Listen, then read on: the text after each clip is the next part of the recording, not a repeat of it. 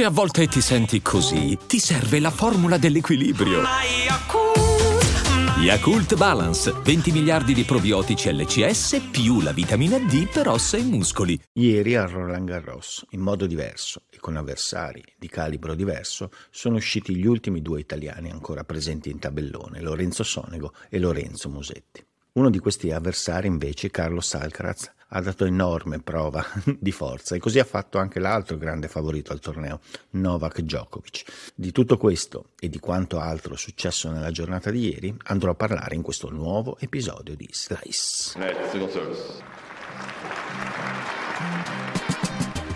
Al termine della pesante sconfitta di ieri di Lorenzo Musetti contro Carlos Alcaraz, sono iniziate un po' come al solito una serie di disamine su cosa avrebbe potuto fare eh, il giocatore italiano per contrastare di più il campione spagnolo. Avrebbe potuto rallentare il gioco, aggredire di più, servire meglio, eh, fare meno palle corte, fare più palle corte, alzare le traiettorie di più, di meno. Tutte cose che in una certa misura, a meno di casi particolari, hanno un fondo di verità. Lo stesso Musetti nell'intervista post partita si è detto molto deluso da se stesso dal non aver approcciato al meglio questa partita, di non aver fatto quello che poteva fare, secondo lui, per poter mettere in difficoltà Carlos Alcaraz. L'impressione però che ho avuto io almeno al termine della partita è che qualsiasi di questi elementi aggiuntivi alla sua prestazione eh, probabilmente sarebbero stati utili a vincere qualche game in più, ma allo stesso modo non avrebbero cambiato la sostanza di un incontro dove il divario è stato, è stato estremamente,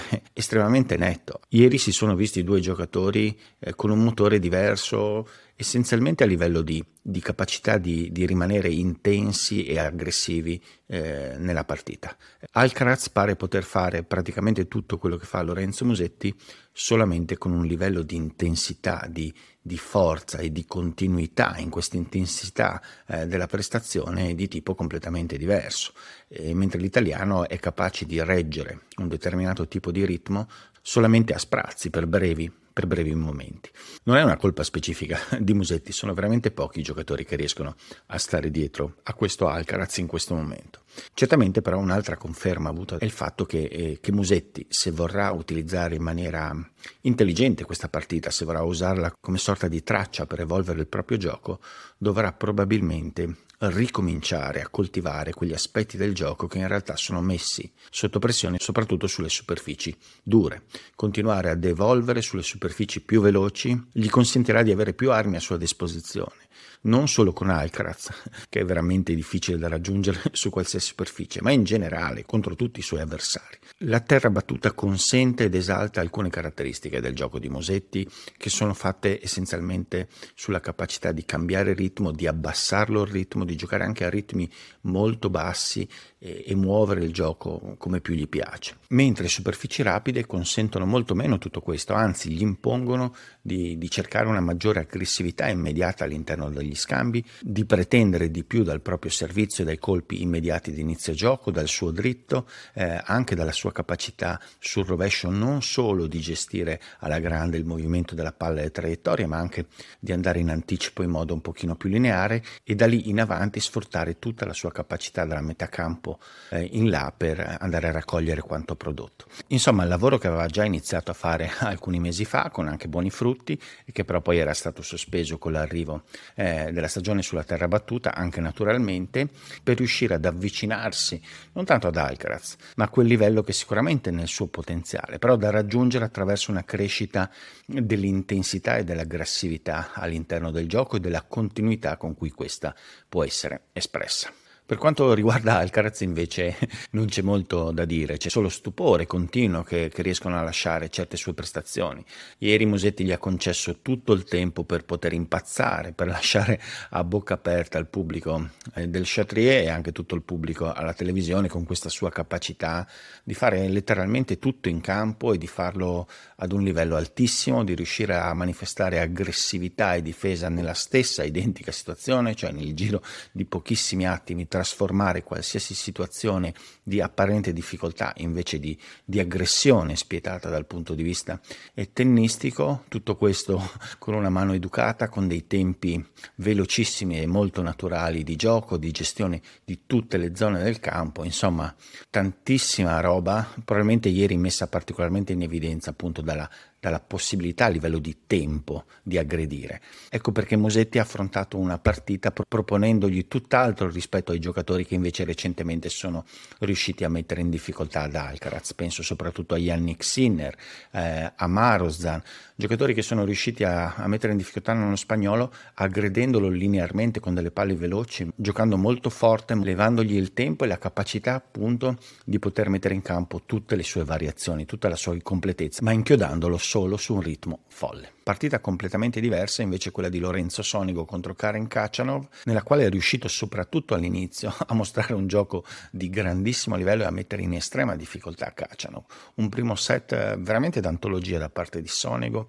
aggressivo e lucidissimo nelle scelte, rapidissimo a coprire qualsiasi zona del campo e a trovare soluzioni anche estremamente difficili dal punto di vista tecnico. Per una quarantina di minuti ha lasciato letteralmente tutti un po' a bocca aperta eh, la prestazione di Sonigo. Poi a inizio secondo set il momento che a mio parere è stato in un certo senso decisivo. Alla ripresa del gioco Kachanov è salito, ha cominciato a giocare più profondo, ad essere più efficace col servizio ed immediatamente in risposta. Sonego dalla sua ha cercato nuovamente di, di breccare il suo avversario, di portare subito l'intensità a livello massimo e cercare di allungare anche nel secondo set, però soprattutto nel, in un decisivo quarto game, a mio modo di vedere, ha profuso uno sforzo che poi ha pagato per tutta la partita in realtà, nonostante poi ci siano stati stati eh, sicuramente degli andamenti di tipo diverso all'interno dei set successivi. Eh, il Caccianova ha vinto facilmente il secondo parziale e da lì l'incontro si è fatto, si è fatto estremamente equilibrato, eh, una lotta testa a testa in cui però Sonego è apparso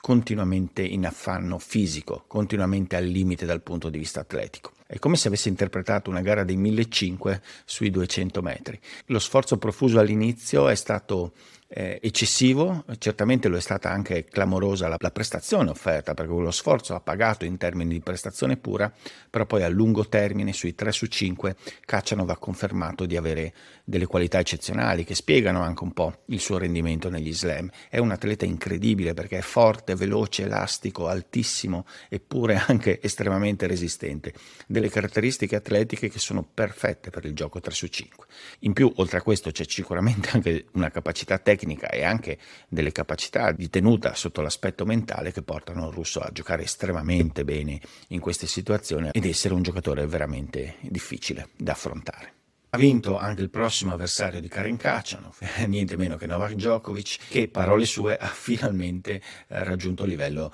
probabilmente che si aspettava di raggiungere per poter essere effettivamente competitivo in questo Roland Garros. Ha disintegrato il peruviano Juan Pablo Varillas, un giocatore sotto certi aspetti simile a lui, eh, però di un livello estremamente inferiore, almeno per il Djokovic visto ieri, eh, che non ha regalato, non ha, non ha avuto momenti di buco dal dal punto di vista della concentrazione del, e del rendimento come è accaduto in tutta questa stagione sulla Terra. Per la prima volta ha giocato nel modo spietato che gli ha permesso di vincere così tanto negli ultimi, eh, negli ultimi decenni, direi ormai. Insomma, si avvicina una potenziale semifinale appunto fra, fra Alcaraz e Djokovic, che per quanto mostrato insomma, in questi giorni, soprattutto ieri, sembra abbastanza inevitabile. Certamente c'è di mezzo anche Tsitsipas che ha vinto ieri contro Hofner, ma soprattutto le sue difficoltà tipiche contro Alcaraz eh, rendono complicato pensare a una sorpresa su quel lato del tabellone. Passando al tabellone femminile, invece, qualche problema di troppo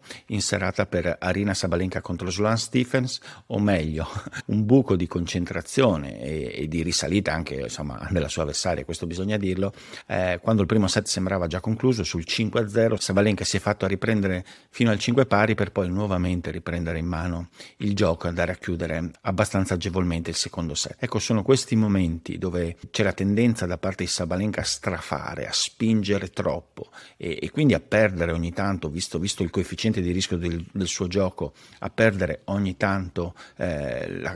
la, precisione, quindi la, la, la, presa sulla partita, che, che, fanno avere ancora qualche dubbio rispetto almeno a quanto visto fare da Sviontek in una sua ipotetica partita contro Sviontek. Insomma, i picchi di livello di Sabalenka anche sulla terra sono assoluti, però la sua interpretazione tattica su questa superficie ogni tanto può, può creare dei buchi che possono essere pericolosi, soprattutto andando avanti nel torneo.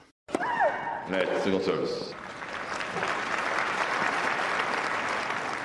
15 love. Prima di passare alla checklist delle partite che terrò d'occhio oggi, vi chiedo come al solito di, di lasciare vi chiedo come al solito di mettere vi piace, se, se, vi è piaciuto quanto avete ascoltato fino adesso, di iscrivervi al canale e di attivare la campanella così non vi perderete niente di questa seconda settimana del Roland Garros. Come al solito in questa parte della puntata leggo perché non riesco a ricordarmi tutto quanto, tutto quanto c'è di interessante nella giornata di oggi. Partendo dal tabellone maschile c'è sicuramente una partita che spicca sulle altre almeno a livello di prestigio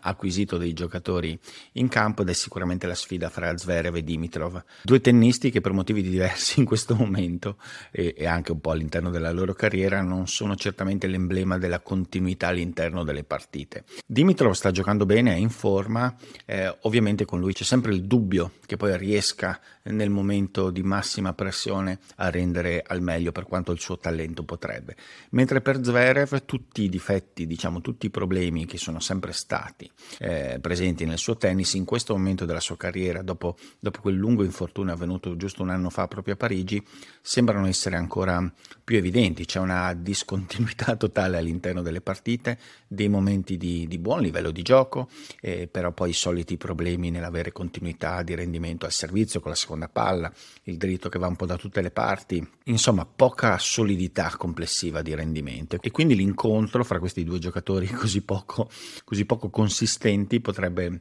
potrebbe riservare delle dinamiche comunque divertenti e interessanti. Interessante anche il match fra, fra Francisco Serundolo e Holger Rune. Eh, perché Serundolo in questo ultimo periodo sta giocando estremamente bene, molti appassionati italiani se ne saranno accorti mm, durante la partita contro Sinner all'Internazionale d'Italia, ma in generale anche nelle settimane successive, anche in quelle precedenti, eh, Serundolo si sta, si sta dimostrando un giocatore all'altezza di questo livello di, di, competizione, non solo sulla terra battuta, ma soprattutto sulla terra battuta. Il suo dritto è sicuramente quello che spicca nel suo tennis, è un colpo violentissimo, estremamente preciso e, e duro da affrontare per qualsiasi tipo di avversario, ma, ma, l'impianto complessivo del gioco di Serundolo è di buon livello perché il lato sinistro non è, non è deficitario, è semplicemente un po' meno esplosivo. Per lui è un avversario quindi complesso eh, da gestire con attenzione e soprattutto non, eh, non con troppa passività perché quando ha il pallino delle operazioni in mano Serundolo può fare veramente male. Quindi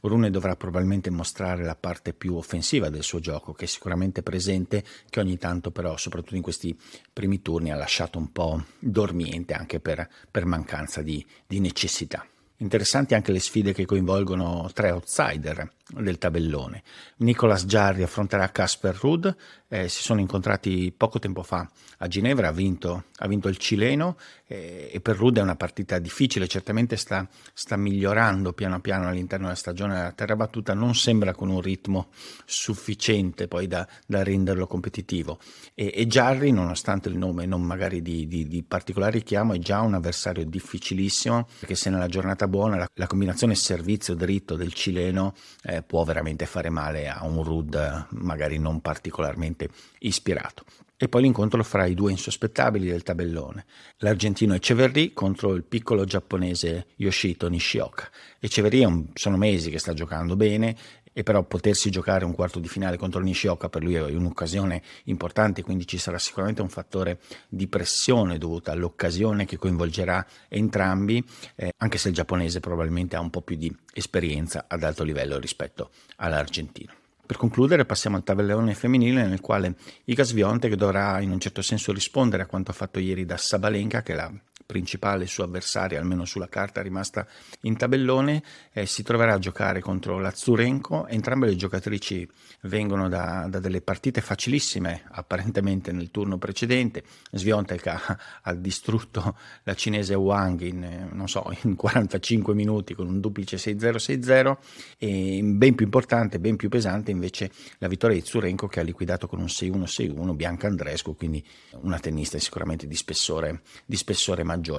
Sviontek ha impressionato durante il torneo e vedremo insomma, se, se, riuscirà a farlo ancora e, e ad avvicinarsi insomma, all'ennesimo, all'ennesimo, successo a Roland Garros. È tutto per oggi, ci sentiamo domani più o meno alla stessa ora per vedere come, come sarà andata questa ennesima giornata interessante del, del Roland Garros. Hiring for your small business? If you're not looking for professionals on LinkedIn, you're looking in the wrong place. That's like looking for your car keys in a fish tank.